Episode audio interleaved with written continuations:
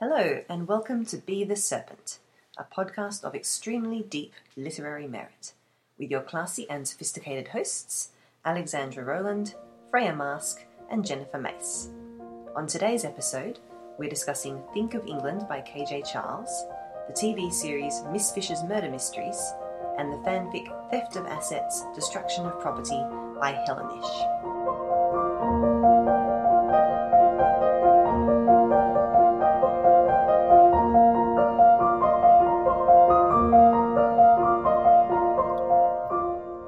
Welcome to episode 8 once more with feelings. I'm Alex, the oh no, there's only one bed at this inn and we have to share one. I'm Freya, the sex first, oh no, we caught feelings one. And I'm Macy, the fake marriage one. And before we proceed, dear listeners, exciting news. We have a guest this week. Say hi. Hi, I'm Amanda, Amanda Jean. I'm an editor of Queer Romance and Queer Specfic, and I'm also the co host of the queer media podcast, The Hopeless Romantic, and I am the Enemies to Lovers one. We are three redheaded fantasy authors and a rogue romance editor. I have to correct you on that because technically there's four of us. One, I'm a redhead. Two, I'm a Slytherin. Three, I'm part of your cult. Fantastic. Yes, we're so on brand. Absolutely. I, I feel like we cannot maintain this as a standard though for future guests. You're just Absolutely not. If we did, it would be a little bit racist, so let's not do that. yeah. just when when you sign people up, just like, can I get your home address? Why? Because I need to ship you some hair dye. Some hair dye. Just please hair- dye your hair before we get you on this podcast. Anyway, those sure were a bunch of amazingly fun romance tropes we mentioned in our introductions. Fear not, we're going to get a lot deeper into that. But, first, before we go on, what are we reading, fellow serpents?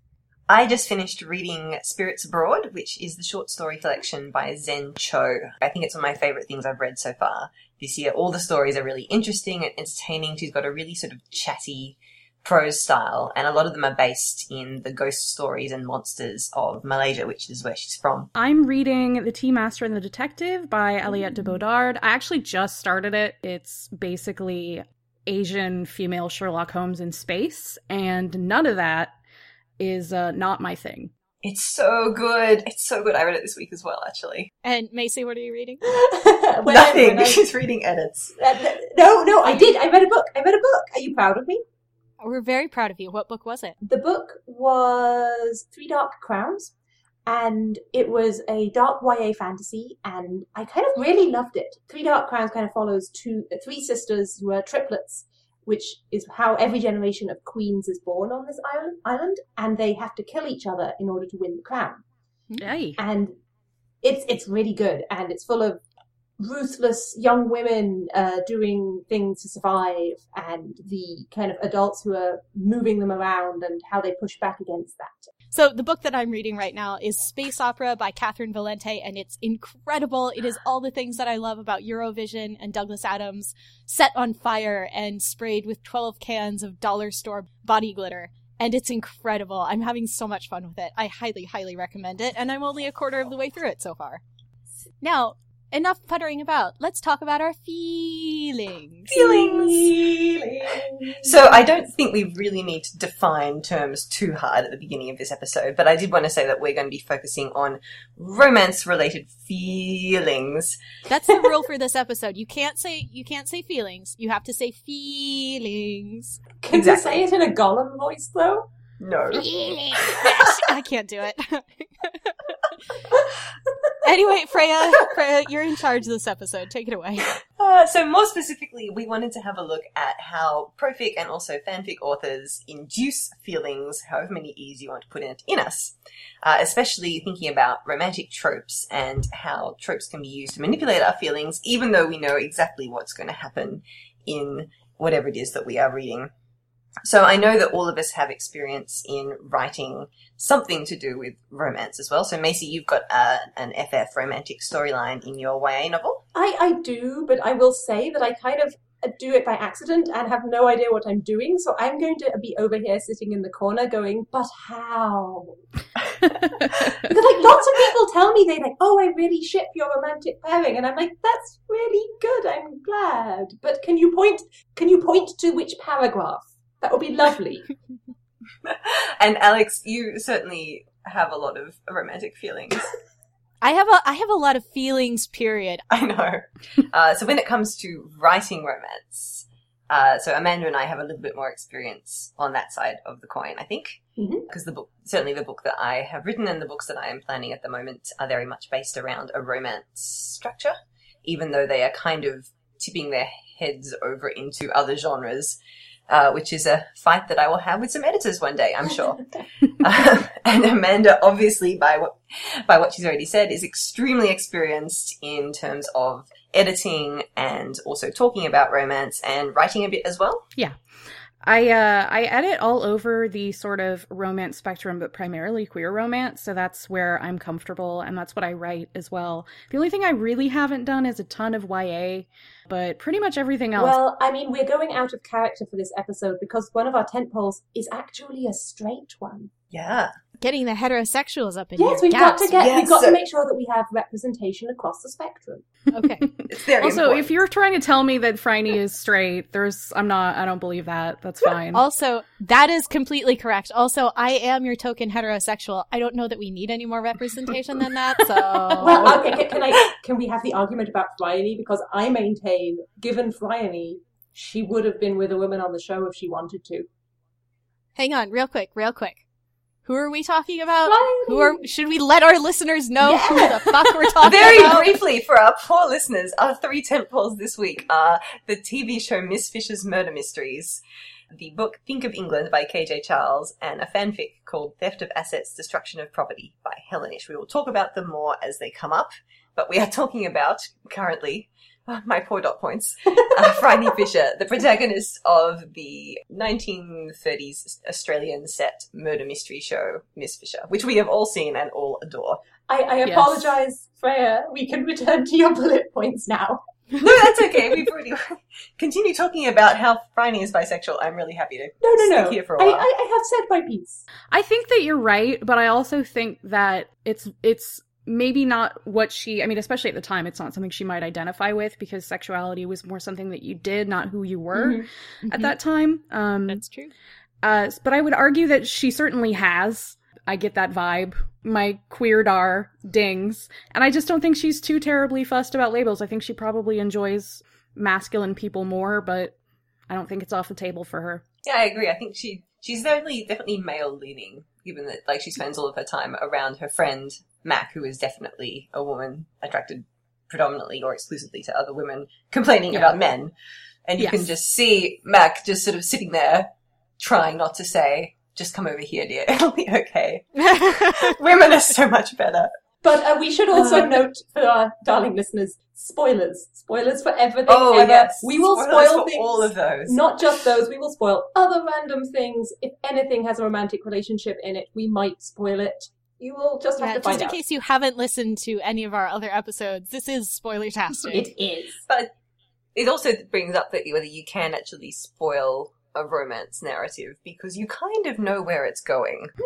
That's true. And we're going to talk about that a little bit later, I think, in terms of like happy ever afters and things. Well, also, I think we're talking about romance with a capital R versus something that has a romance narrative in it. But that is also a thing for later. Do we want to start with Well, I think we can probably start there. I mean, some of the notes we had here was just talking about it's interesting thinking about romance as a genre, so capital R romance and fan fiction, which we obviously want to talk about a lot because both of those are genres or areas of literature which are predominantly female spaces Hmm. and which are often looked down upon or ridiculed in some ways or considered not particularly serious.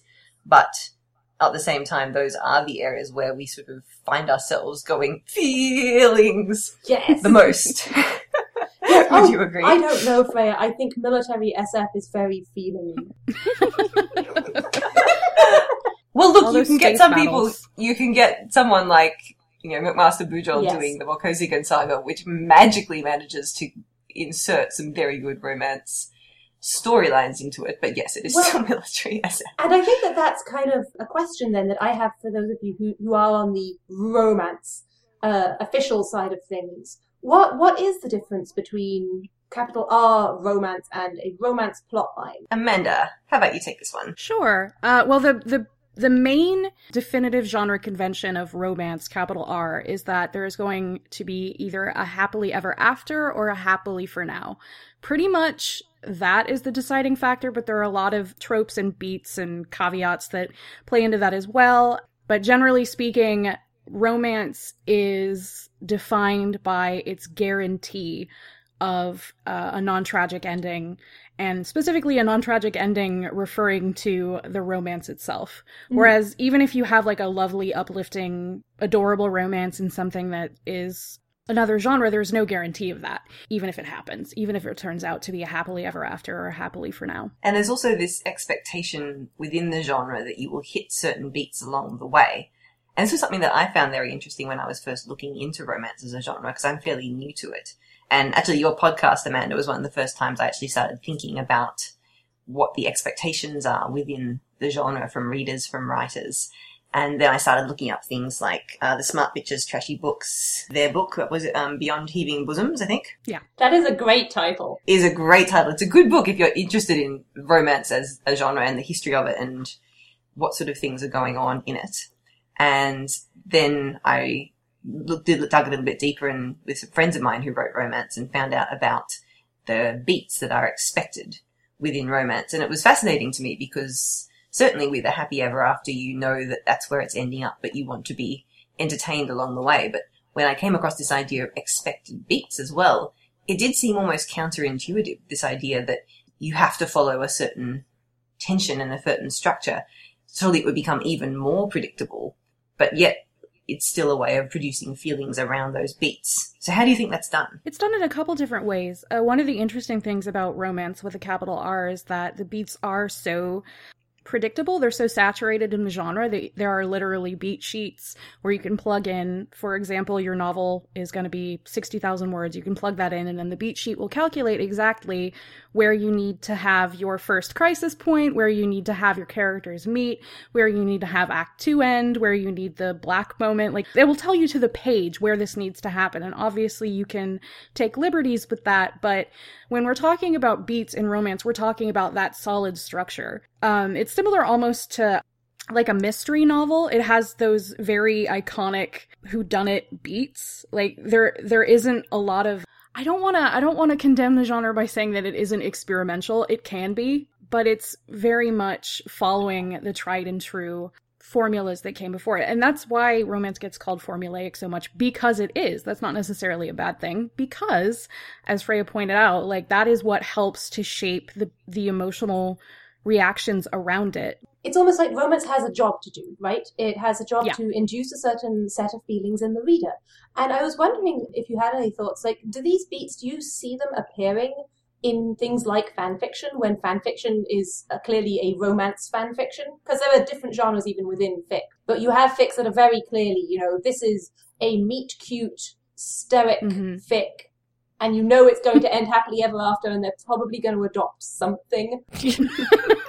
a wolf, a human. Yeah, like a kaiju with these two. You never know. right, but do you see? Do you do you see romance like capital R romance beats appearing in fan fiction? Yeah, all the time. Mm-hmm. Yeah, I think fics themselves may not have all of them in the way that a romance novel would be expected to, mm-hmm. in a way that a romance, like a pro romance, even novella, would be expected to cover all of those beats, at least fleetingly. I think in fanfic the beats are definitely there, but you might only see a portion mm-hmm. of that story. Like you might, if people are looking for a really cozy story, there may not actually be much in the way of internal conflict at all. Mm-hmm. Yeah, it's a little of a looser interpretation. Well, it's also it, it has to do with how aware fanfic authors are of what uh, genre conventions are for mm. romance. That's true. Um, if they're super well versed in it, yeah, they might they might set out looking to hit every single one from the inciting incident forward. But if they're just like, oh, I want to write, you know, a meet cute, they've read enough fic and maybe they've read enough romance novels or just by osmosis gathered enough of the sort of relevant data to be able to steer their way through a fic without actually knowing what they're doing mm-hmm. which is one of the cool things about fic is like you can just try stuff. You don't have to put your word count into a beat sheet and sort of see what the numbers spit out. You can just be like well I was doing this, but over here I'm going to have them go shopping for curtains. and I don't care if it derails.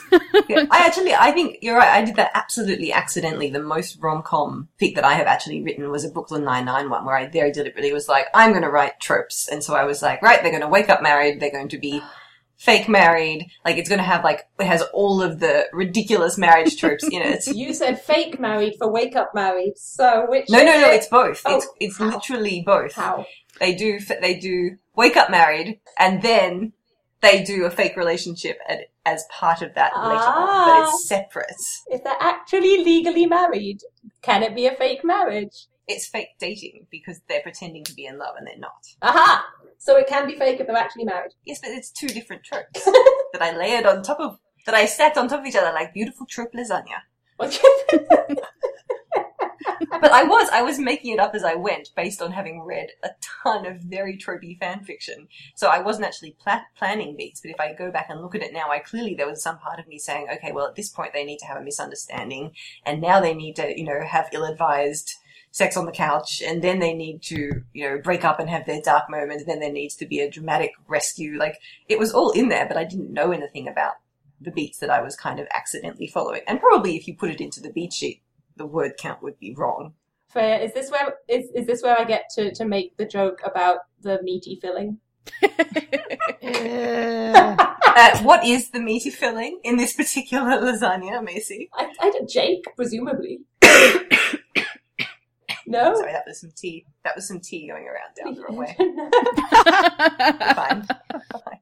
But I think, Amanda, what you were saying then about, you know, fanfic and experimentation is a really interesting one because we, there's so much repetition in fanfic and there's so much out there. You know, you can have the same coffee shop AU or the same pairing written 20 different ways. So there's a lot of repetition, but at the same time, because there isn't that expectation, nobody is, no editor is coming in from the outside and saying, oh, well, you know, your, your dark spot is in the wrong place. It means that there really is something there for everybody. So I think that though we wanted to talk a little bit about what some of the main fanfic tropes are versus some of the main romance novel tropes. And, you know, are they the same? Are they different? Where are the differences? I think a lot of them are the same, or a lot of the very the popular ones are the same. Mm-hmm. And certainly, if you look at if you go onto a romance press site or look at romances on Amazon, a lot of them are arranged by these tropes in the same way that, that Hmm. you can tag something by a trope on AO3. So all the ones that we have talked about with fake dating, fake marriage versus marriage of convenience versus woke up married, all different things. Fight me. Obviously, friends to lovers, uh, enemies to lovers, or rivals to lovers.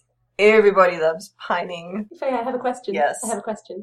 Amanda, it's for you as well. Are there professional romance novels with Canada cabin? Oh yes, oh yeah, Really? yeah, yeah. yes. Canadian Shack. Yeah, yeah. Yeah. Uh, t- peeling off your clothes and like huddling for warmth Yep. and hypothermia and amnesia. Huddling for warmth is a fucking classic. No, okay, secondary question. Secondary question. What percentage of these involve bears as part of the pairing? As part of the pairing? Well, wait, you have to define bears. Do you mean like a big burly man? Or do you mean a literal bear? Or do you mean a bear shapeshifter?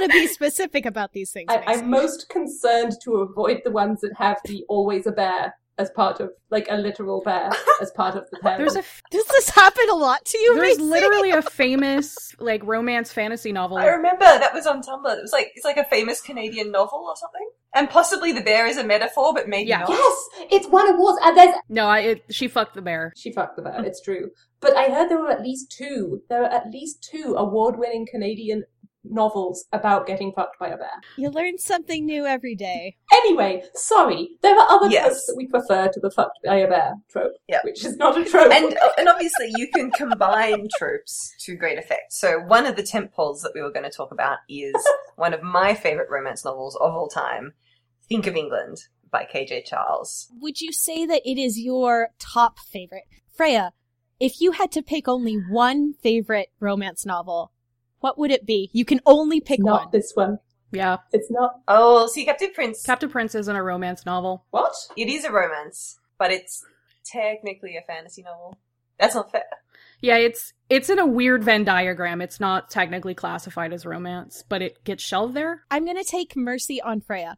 What is your f- top number one favorite pure romance novel? Definitely think of England. Okay, cool. So Think of England is a standalone MM romance set in the Edwardian era, and it is a beautiful demonstration of that sort of Edwardian or late Victorian house party narrative. Very sort of, you know, like the Jeeves and Wooster kind of scenario, except it is about two men who are at the house party for very different reasons and find themselves working towards a common goal against a group of bad people. And it has so many tropes in it that I love. what are some of the tropes that it has? So it has forced proximity in that they're both kind of strand, not necessarily stranded, but they are both at this house party. So it's an enclosed environment that they both have to exist in and they have to interact with each other.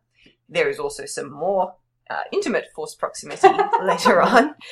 There is the always classic, oh no, we have to kiss to avert suspicion to look like we were just here having a romantic interlude, and then they progress to the hard mode, which is, oh no, we have to have a blowjob to avert suspicion, which is amazing. It has hurt comfort. It definitely has huddling for warmth, um, and it is obviously a part of the it's just sex brackets to avert suspicion. Oh no, we caught feelings. so it's basically perfect for me. I love it. I know exactly who you love. You love the slinky Jewish poet with a nipple ring. Yeah, yeah, basically.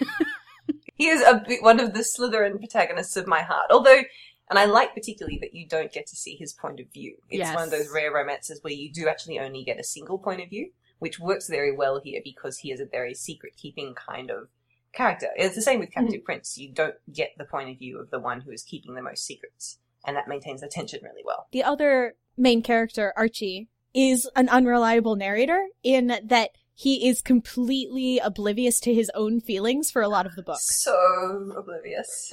oh, bless him. He's so annoyed by Daniel and he just really wants to kiss him and doesn't understand. He's just like, oh, I can't stand this man. they are such a good representation of that thing in, in romance novels of these two with very different worldviews who keep coming at one another from the wrong angle because they literally don't understand how the other person thinks. From Daniel's point of view, Archie is this completely ridiculously straightforward, says what he means, you know, acts decently, and that's just a very alien idea to someone like Daniel. Yeah. He's also a bit of a stick in the mud. hmm He's he's he's earnest and serious and kind of a stick in the mud, and I don't know that He's very he's very British. Yes. Oi. Well, that's the whole point of the, the title of Think of England is that it's examining that idea of the stiff upper lip and, you know, lie back, think of England. Hey. And, There's a eh, well, yeah, used exactly in that way in the book. And obviously that's one of the things I think that elicits feelings in us is watching a character like that discover their more sensual side and their own feelings and be kind of chipped away at. And Yeah. I think that one of the the things here is the that causes feelings in the reader is us being aware of how the novel is going to go, us being aware of Archie's feelings even when he himself isn't aware of it, and then the frustration that we get yes. when we are thwarted from uh from witnessing it as soon as we want it. Like But- we are left wanting because we we can see it, we can yearn for it, and the author plays keep away with us for a little while, and that makes us want it more. Speaking of which, Speaking of which, that leads us neatly into our next tentpole, which is Miss Fisher's Murder Mysteries, which is, uh, as Freya mentioned, set in the 1930s Australia, and it is about a badass, completely glamorous lady detective. Side note, if anyone has like $2,000 that is just lying around and would like to buy me a silver fox fur stole, you are more than welcome to do so. I desperately want one. Phryne's wardrobe is ridiculous. Phryne's Oh, wardrobe so is amazing. literally perfect, but there's this silver fox fur shawl that she has, mm. and I am filled with lust for it. Uh, one day, one day, and then I will just wander around my house completely naked except for the silver fox fur stole. Alex, how many roommates do you have? Right now, just one, but she's super cool and she wouldn't mind me doing that at all. We should probably also mention that Miss Fisher's is a TV show, which I don't think we said. Oh, yes, it is. And as I was saying, the the frustration comes from Miss Fisher, the the lady detective, has a So in in Sherlock terms, she's the Sherlock, and uh, Jack, the detective, is the Lestrade. There is a Yes. Watson character here. Uh, what's her name? Dot. Dot, Dot. That's right, Dot. And she and Phryne have an amazing, beautiful friendship. But the romance is between Phryne and Jack Robinson. Detective Inspector. Yeah, Jack Robinson. Detective Inspector Robinson. Inspector Robinson.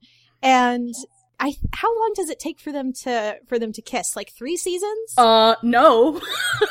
no, they kiss once, and then they're like, "This was a mistake." oh, that's But right. they're kissing. They're kissing to avert suspicion. Oh, they do kiss to avert suspicion. I forgot that. Yes, they do. They kiss to avert suspicion in season one, and then they kiss in, I believe, season three once, and then again in season three. I I'm pretty sure that that is the correct number of kisses. I'm pretty sure. That sounds right to me as well. And the whole time, you know, like all the way through season one, you're wanting them to kiss because they have this amazing, intense flirtation going on, and they both know that they're flirting. They Yeah. they don't want to admit it outright. They're not that. I mean, well, Phryne definitely is that kind of people. She's extremely straightforward, but Jack definitely is not. And it's sort of wonderful to watch him get more and more comfortable flirting with Phryne as the show progresses. And I think that he kind of has to do that character growth himself to be in a place where he can meet Phryne in the middle. And I think that it's a wonderful example of how much of feelings in a visual medium is really dependent on chemistry between the actors. Oh yes. Because you gotta look at them and look at season one and think the writers wrote to this. The writers looked at this gift of a partnership that they had between these two actors and they said, wow, we're gonna milk this for everything it's got. Hell yeah. Oh yeah. And then they basically just realized that they could do almost nothing except put them in a scene together with no dialogue and just have them have eye sex. Yeah. for God, the eye long, sex in this show. Long minutes. There's so much eye fucking. There's so much eye fucking in this show, and it's. I think if I had to pick one show to be like the top grade eye fucking, it would be this show. They drag it out so beautifully. You get to the third season and you are basically rolling around on the ground, like, please, Please, just, please. just push your faces together, please. And at that point, too, uh, I, at least speaking for me and the people I watched uh, Miss Fisher with, we were so invested in their friendship and their broader relationship that it wasn't even the kissing, although, God, I screamed and like launched myself from my chair during one of those kisses and sort of melted on the floor. But it was more just like I wanted them to sit down and acknowledge the powerful uh, dynamic that Mm. they had and how important they were to each other. And they're both cagey about it for a long time. As much as they're flirtatious, they definitely don't have a lot of moments where they sit down and actually acknowledge the thing that's between them. Um, which is another reason Yes. why that unresolved sexual and romantic tension lasted so long because they just had so many reasons not to put it on the table because then they would have to do something about it and that might end badly. And I like that they, they do acknowledge that as a, like that tension as a, as something that they are consciously just choosing together not to address. Yes. That thing where she's coming down and he says, you know, perhaps at a, a different time, a less dangerous hour, Yeah. in a less lethal dress. Like he's putting it out there and she knows and he knows and they have to, they've agreed that they're just not going to talk about it. And meanwhile, our feelings just keep getting bigger and bigger and bigger. Yeah, and Jack is definitely the one who is more cautious about it. Yes. Well, he has he has more. I mean, Phryne has quite a bit of baggage, but it's not so much related around emotional intimacy. It's he has just a whole truckload of baggage that goes back to the war and also goes back to his failed marriage. And he's just a very, you know, he's a he's a good man. He's a little repressed. He's got all of this secret damage. He's got the stiff upper lip. And, you know, they're very much opposites in that way. She doesn't handle her damage in the same way both of them throughout the three seasons have to sort of get to a middle point where they can comfortably deal with their damage to be able to have an honest conversation that wouldn't be destructive to their friendship. Yeah, it's, it's it's not that they're being kept apart for no reason because part of Phryne's personality, and she's very unapologetic about it, is that she's not looking to settle down with one person, and she really respects Jack's decency, and she thinks of him as oh, the kind of person who would just want to be with one person, and the fundamental difference between the way they view relationships, no matter how much they respect one another and love one another and are attracted to one another, is a very real reason for them to be kept apart. So it never actually feels like we're just being strung along for no reason at all. But I actually want to go back about five minutes and completely disagree with uh, you that they don't, uh, that this is a place where they aren't communicating their feelings. because I think that they are communicating their feelings very clearly and mutually choosing. There's no misunderstanding between them about where they stand, not after the first season, but even earlier than that. I feel they're very clear.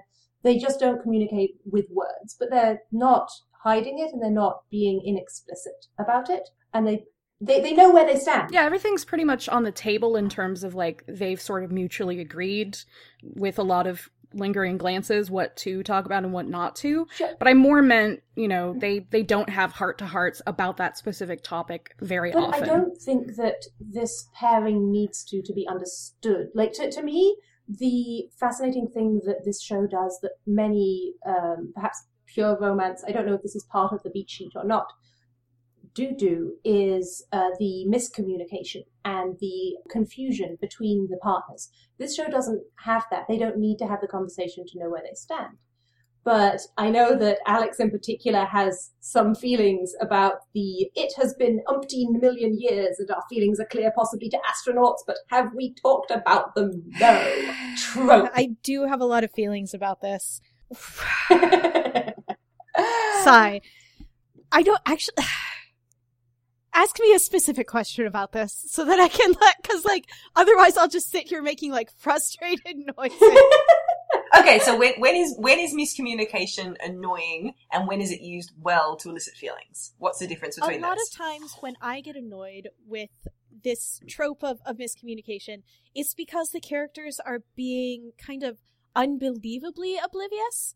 Mm. Now, there are situations where you might no- not notice another person's feelings, but I mean, if you are a human dealing with other human beings, most people will eventually start to notice that another person, I don't know, likes them at all. And in actual real human interaction, I feel like it's a lot harder to have that kind of ongoing miscommunication of, oh, I don't know, I think this person might really secretly hate me and I I don't know if they they like me at all.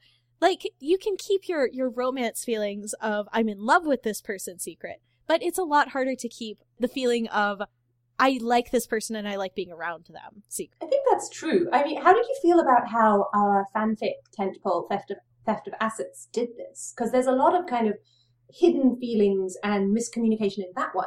In that one, that's one of the special cases because in that one you have a character who has been through some severe emotional abuse, and Mhm. that is one of the things which can blind you to dealing with other people's feelings and assessing other people's feelings in a accurate effective kind of way because your own your own sort of measuring stick is so skewed and fucked up Macy, do you want to just quickly outline uh, what theft of assets is and what it's about, like the setup of it in terms of tropes and romance? There are some tropes in this fanfic. Honey, I got tropes in your fanfic. Anyway, so this is a romance novella fanfic about, uh, it's a Neville Draco fanfic, which I- made.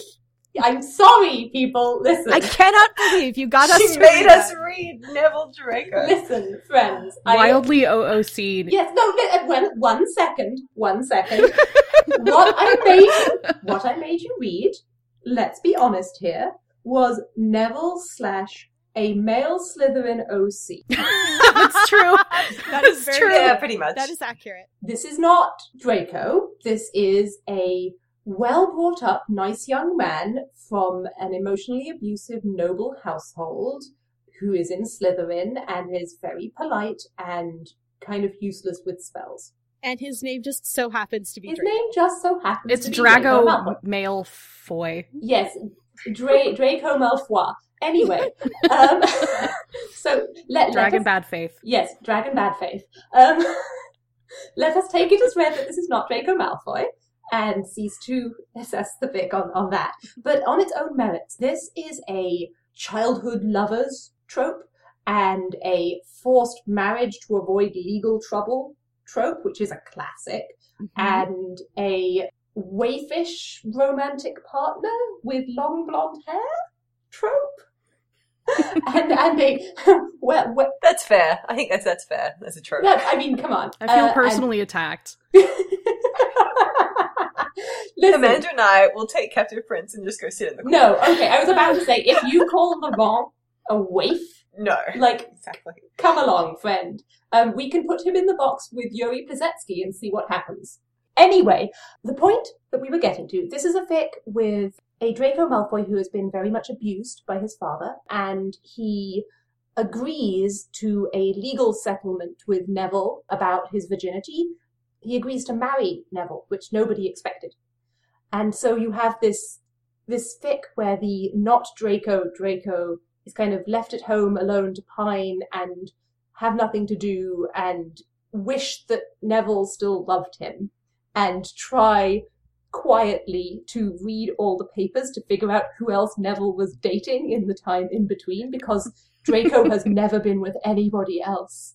And I think it. I think we should be a little bit more specific about the the premise of the Mhm. fic in case people haven't read it. Specifically, when when Draco and Neville were sleeping together at Hogwarts, apparently there's some there's some world building aspect in like I guess pure blood wizard society where losing your virginity is like a big deal. TM. And when Lucius finds out that Draco is not a virgin and that furthermore he lost his virginity to Neville fucking Longbottom, he's like, nah, I'm suing him. Like, that's a destruction of property. yep, theft of assets. Theft of assets. Like, he took your virginity. That's not cool because apparently you can do that. And he basically, he basically charges Neville with essentially rape. Yeah. And one of the options that Neville, one of the options that Neville and his, ca- his council come up with is, well, to right this wrong, I will marry Draco and give you a lot of money. And that is what Draco accepts, which I don't think anyone was expecting except for poor Draco, who's just very a sad boy. He's a sad boy who is sad. Yes. so that's the that's the umbrella of like we have this this former um you know these these former lovers who were sort of torn apart and then Neville's operating under the assumption that that he did something horrible to Draco and that this is kind of deserved. And yeah, it's there's a whole lot of feels in so this many. fic. And they're both just, they don't talk. And No. it's a fairly classic example of that trope, I think. But it's done well, I think. Yeah. At no point did I did, did I think that like a simple because they tried to have conversations throughout. Mhm. Like one or both of them would try to say a thing and then just sort of not.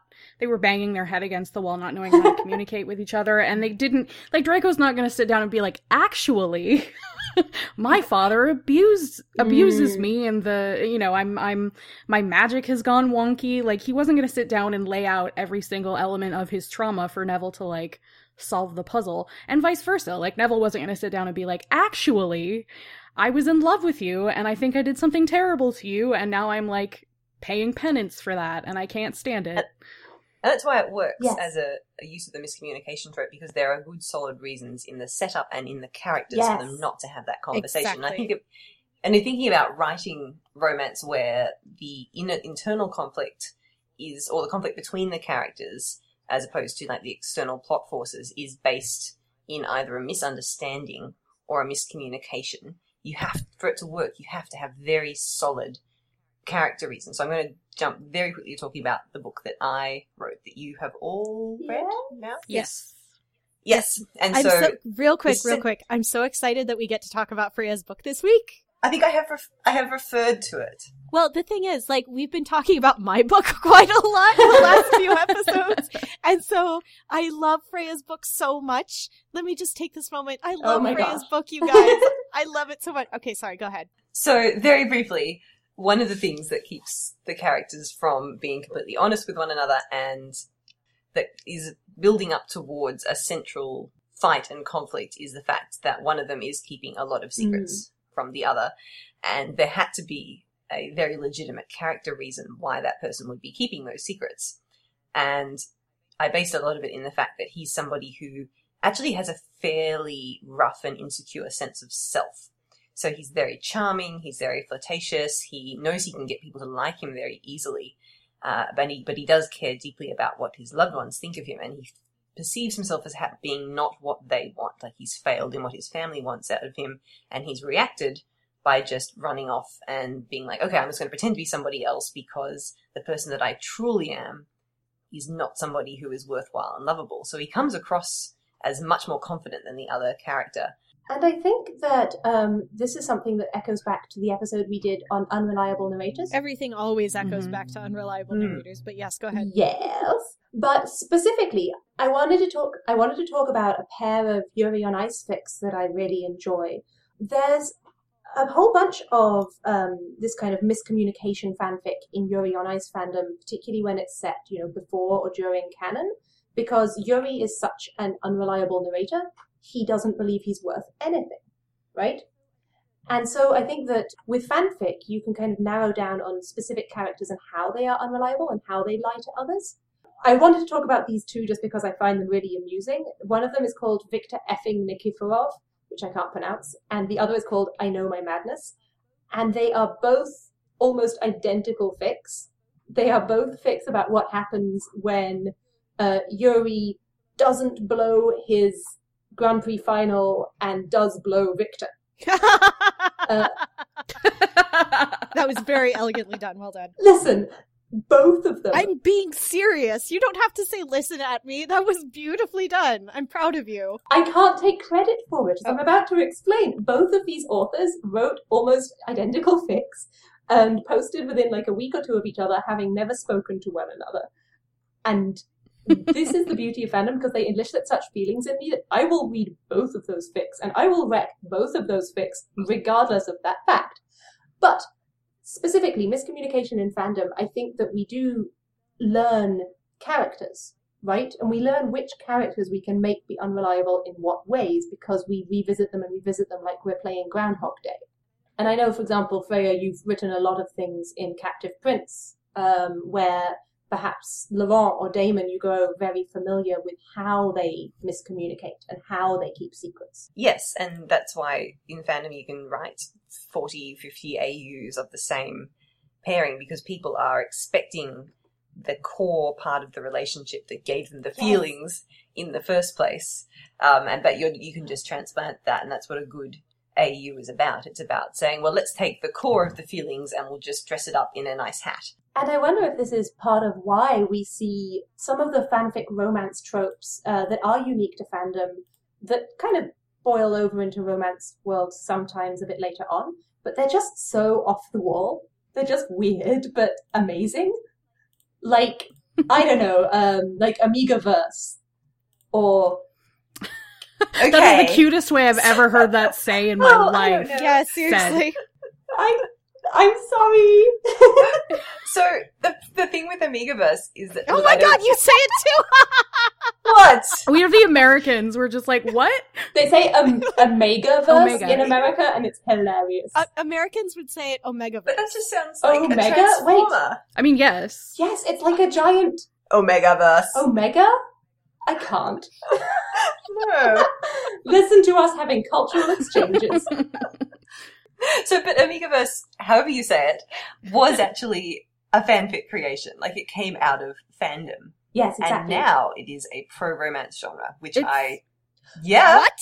well, yeah, yeah. not a, a genre. Would you say a genre? Amanda, Yes. It's a subgenre. Oh my It's in gosh. pro Yep. romance now? Yeah. Oh yeah. Amanda, tell us, tell us things. I'm gonna throw down. I'm gonna give you some knowledge if you're not aware. Um, so there's been a long history of like paranormal romance um, subgenres having stories about like werewolves and having stories about shapeshifters. Like that's been long established. It's been around since Since about five minutes after werewolves were invented, let's be honest. exactly, exactly. Some of them are even bears. There is some really weird shit in terms of the kinds of animals. Every time I'm like, nah, that would not be a real thing. You can find it. Someone has made a shifter novel about it. Yeah. My favorite example is Yeah. hedgehogs. There's like a really cute series that Oh. Piper Vaughn wrote that's about hedgehogs. Um, and I'm just like, I love hedgehogs, but I don't want to read about hedgehog shifters. It's really cute though. See, for me, this just comes into my like complete disinterest in animal books. It's like, why would you take a perfectly good romance novel and turn it into an animal novel? I don't care. And it isn't even like a sexy animal, and I put um sexy in like seven quotes. Um, it's not even like a panther or a lot like it's not some big like predat- predator. It's a little baby hedgehog that like curls up into I guess I guess that's like a woobification thing. Like you want that sort of helpless Maybe. Those are weird. Yeah, yeah. Also, I was gonna, I was gonna get, I was gonna get back to um Omega first. Sorry. I'm never gonna I'm never gonna say it any other way. So the way that it it's the way that it represents itself in fandom is um either Mm. as Omegaverse or as Alpha Beta Omega or as if you aren't writing like exact ABO Alpha Beta Omega fic, you would just call it like shifter stuff. But it it gained a lot of Yeah. popularity during Teen Wolf because people loved their Mm. Sterek and they loved to give Yes, uh. Derek some funky genitalia. So they were like, "What can we do?" Sure. we're gonna stick a knot on it and we're gonna we're gonna call that good and that became sort of the um the sexual Mm. component to abo like it started with um transposing I think you're missing one um, very important uh, characteristic of the Omega. the the self-lubricating butt or the embrace like there's a lot going on there I just wanted to make somebody else say self-lubricating. Oh, hey, we said Of course. lubricant. I'm so proud of us. Take a shot. Very good. But I think, but part of but part of the Omegaverse is about that world building. Mhm. This idea of that it's it's almost like a it's almost like gender roles Yeah. in fandom will then do some interesting things with the world building around it because there's kind of variance in what's accepted. And I must admit, because I don't read this in pro romance, I've only I'm aware that people are doing it, but I'm not quite sure to what extent it overlaps with shifters and things. Because for me, I don't get how it's eliciting feelings. It's just a trope that does nothing for me. But it clearly works for a lot of people. It does, yeah. I, I can't say that I've I've I don't read like ABO or shifter stuff. I do most of it in my work, but sometimes like, oh good, I love that author. Oh look, they wrote ABO. Guess I'm reading it. But uh like we all know that if Ocelot wrote that, we'd be on it. That's true. Yeah. You got to You got to admit, yeah. We'd have to We stop would. the call. Then it. we'd come back and be like, shit. She'd do something subversive. But I think that the world building point's a really great one, Freya, because uh, there are a whole bunch of really very SF&F world building type tropes that are characteristic of fanfic romance. So the other one I was thinking of was Mm. soul bonds. And like all the different soulmate stuff, there's so many variants on that. Yeah. And then like the mental I mean that goes back to it's sometimes in shifter stuff in ABO Mhm. and whatever, but like um some of the early Soulbond stuff was like Kirk Spock and um in in like fandom and slash fandom. Um and now that's it's become such a, a trope divorced from its origins. Like it's in every fandom. It doesn't matter if that fandom has uh existing speculative elements or not but uh it's also not as big of a deal in pro romance at all. Soulmates are sort of like if you read romance you probably subscribe to the idea of certain types of monogamy and Mm. certain types of sort of like we we all get that this is a romance so it is kind of preordained so you don't see a lot of like I woke up with my soulmates like named on my wrist or whatever.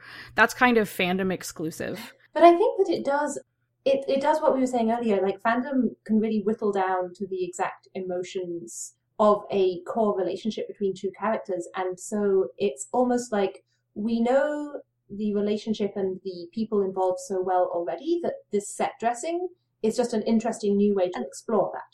Whereas in a pro Yeah. romance you you kind of have a lot more stuff to build in there and you aren't it doesn't matter to you that Otabek has found his perfect romance with someone, but he doesn't know their name. Because who the fuck is Otabek when that's an Yeah. original character that you've never met before in your life? but it is it does make a lot of sense of why we see so many um like mate and shifter stories in pro romance because there's already sort of insta love Mm. there's already sort of love at first sight as a as a caveat so for that to work in pro romance just being like oh yes i smelled my mate now it's time to fuck like what mm-hmm. what what you know external complications will be in the way of my goal Yeah, and in fandom, I think in fandom we we have this. We come to it with our knowledge of the characters, and we know that you know in our heart of hearts that these two characters should be together and they're perfect for each other, and that's why I think some of the more speculative tropes that are quite common in fan fiction. I'm thinking of like sex pollen and telepathy are about an immediate forced intimacy Mm. and an immediate Mhm. forced knowledge of one another. I think we I know we've talked about this before. This idea of the thing that elicits the most romantic feelings and makes us yearn is the idea of being seen and known. Mhm. And so something Yeah. like telepathy and and anything to do with that is this idea that suddenly forces these two people that we as an audience or as the readers know into a better understanding of one another. And then we want to watch them fall into that. Yeah. Do we want to talk a little bit more about sort of more profic or like science fiction fantasy romances. So we've talked a lot about romance stories and romance capital R and fanfic romance. What about some stories that do romance subplots but in a way that we really like? I find this really interesting in YA because it's almost expected that a YA book will have a romance plotline, right? Hmm. It's interesting because you can they have to be very compressed, right? Because they don't actually have a ton of space on the page. To start with, a typical YA contemporary will run in the what sixty thousand to seventy five thousand. If you're talking fantasy, you might get seventy five to eighty five, and you've got to build in a plot as well. So they can seem very kind of curtailed and shorthandish, but I think that they Yeah. do still work. They have to carry double duty because they can't just be feelings. They can't just be inducing feelings in the reader. They also have to enhance the plot and the themes of the book. So that's a lot of weight to carry for a small subplot. And I think that that carries through to adult uh, fantasy and science fiction as well. They don't tend to have as much page time dedicated to them. No, I, But one romance that I did want to mention in professional fantasy novel was Kushiel's Dart and the long running tension between Phèdre and what was the Joscelin? Joscelin, yes. Because I think that one does almost a Phryne Jack thing. Yes, it does. And it also has flavors of that liege vassal Yes. thing, which makes me devolve into a puddle of primordial soup. They're and they're so dedicated to dedicated to each other, and they have the the best trope, the we must never mm. touch. yes, I was going to mention that one too. That is the best trope. That's the best and then trope. and then they do And touch then they do and touch. then they angst about having touched and it sounds like they've got more time and space to put that romance through. So you're talking, Macy, that in YA the romance is expected to be there, and maybe not to reach a full conclusion, but to have at least some kind of romance arc. But the Kushiel's Dart, it's, you know, it's a few books, isn't it? And they're quite long, fantasy books, so you've got a little bit more time to relax into that unresolved tension. So it's interesting to think about how you write, if you've got to balance all of those other aspects, how do you put in a compelling romance that's going to give people feelings when you're not actually writing a romance book per se? It, it's super interesting to watch um, who does it effectively because, for example, I really enjoyed the way that Sarah Rees Brennan did her telepathically linked um, plucky girl reporter and mysterious heir to the weird house on the hill in Unspoken. Was that the Uh, first the one? Lynburn books? Yeah, I think so. Untold. Yeah, the Lynburn Legacy. Uh, I felt even it was a trilogy, and the romance did go over the whole trilogy. But I felt that even in the first book, it was a very effective one, despite the small amount of space. And yeah. you and, know, she, she, and I think she did that by sh- doing a little bit of the work off the page before the book started because they had this Mhm. telepathic connection where they'd been talking for a while. I think that's a that's a super good point, and it's a super good like Mm. craft tip. Is if you're going to include feelings in your novel as a subplot, don't try to show everything. Try to insinuate that there is an iceberg here. Or start them off somewhere. So start them Mhm. off as friends or start them off as enemies so that even on page one, they've got some kind of strong feeling about the other person so that you can take that feeling somewhere. You can transmute the feelings Mm. of rivalry or admiration or even just like comfort and respect into love or attraction across the course of the book.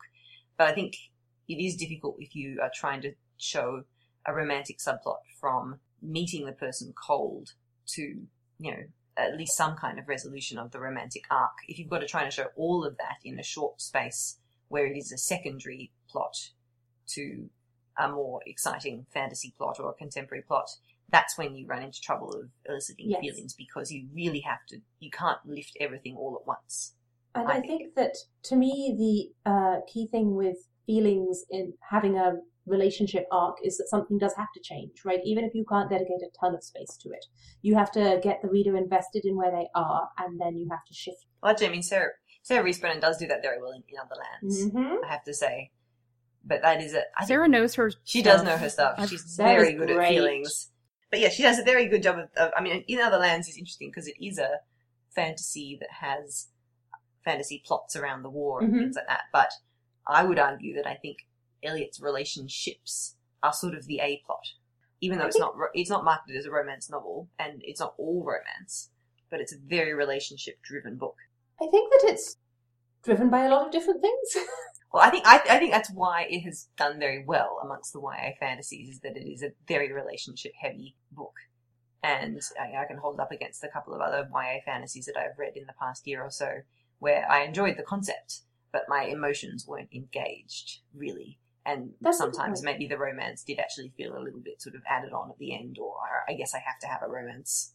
I think that's the thing for me is that the feelings have to serve the book. You read a book to get an experience, right? And you don't always know which one exactly you're looking for. But I think when you're reading a pro romance or a piece of fan fiction that is marketed as romantic, you are after a certain shape of feelings. And you don't always want that in a different book that just happens to have a romantic subplot. Amanda, from the point of view of an editor of romance, when you're reading a non-romance book, if you ever have any time to do that, um, what do you, what do you, what would make you stop and go, oh, this person really knows what they're doing in terms of, you know, eliciting feelings or eliciting romance, if it's not something that you're, you know, coming at from a professional point of view, as this is a romance book.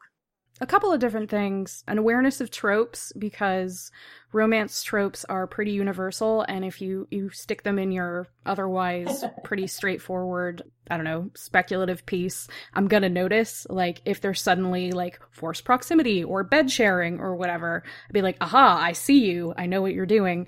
But on top of that, I would say external forces having to do with the relationship making things complicated and not Mm. just internal forces. And I know we talk about romance having a lot to do with the internal feelings of the characters, but honestly, most of the time when romance is effective, it is a combination of the external forces are the reason why they can't be together or why there's a misunderstanding. Like, if you don't have something Well, I wonder if a good example of that might be have any of the rest of you read The Tiger's Daughter? Uh, no, not yet. no, No. it's on my f- it's on my Kindle with every other thing that I haven't read yet. But it, it has some good examples of like external forces interfering as well. Like the romance isn't something that you could excise from the novel. Yeah, And I think, yeah, but I think if you also rely too heavily on that, you get frustrated readers. Like I'm thinking of Isobelle Carmody, uh, who is an Australian fantasy author who can do amazingly good fantasy world building and plots, but one of the most frustrating things as someone who was reading her books as a teenager is that she clearly had no idea what to do for romance. So she would sort of get her main pairing to a certain point and then be like, and now one of them has to go overseas for reasons and just separate them geographically for two books. Uh, Just because she's clearly just like, and now they have to be kept apart because I don't know what we do. I think this is maybe a good summary then of some of the, the challenges of feelings. You've got to do just enough and not too much.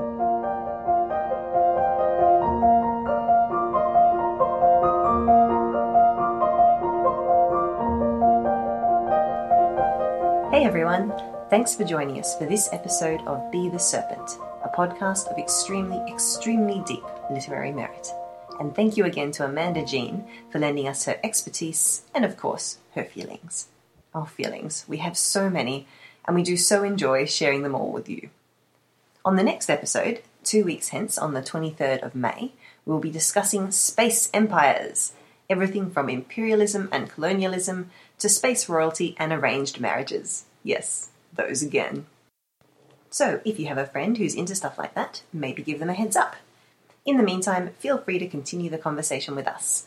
All our individual social media handles are listed on the show's About pages, and as always, we would love to hear from you. Questions? Comments? Contact us at serpentcast at gmail.com or at serpentcast on Twitter and Tumblr. If you enjoy the podcast, please remember to review us on iTunes. And by the way, your feelings, they're valid, even if they are about hedgehogs.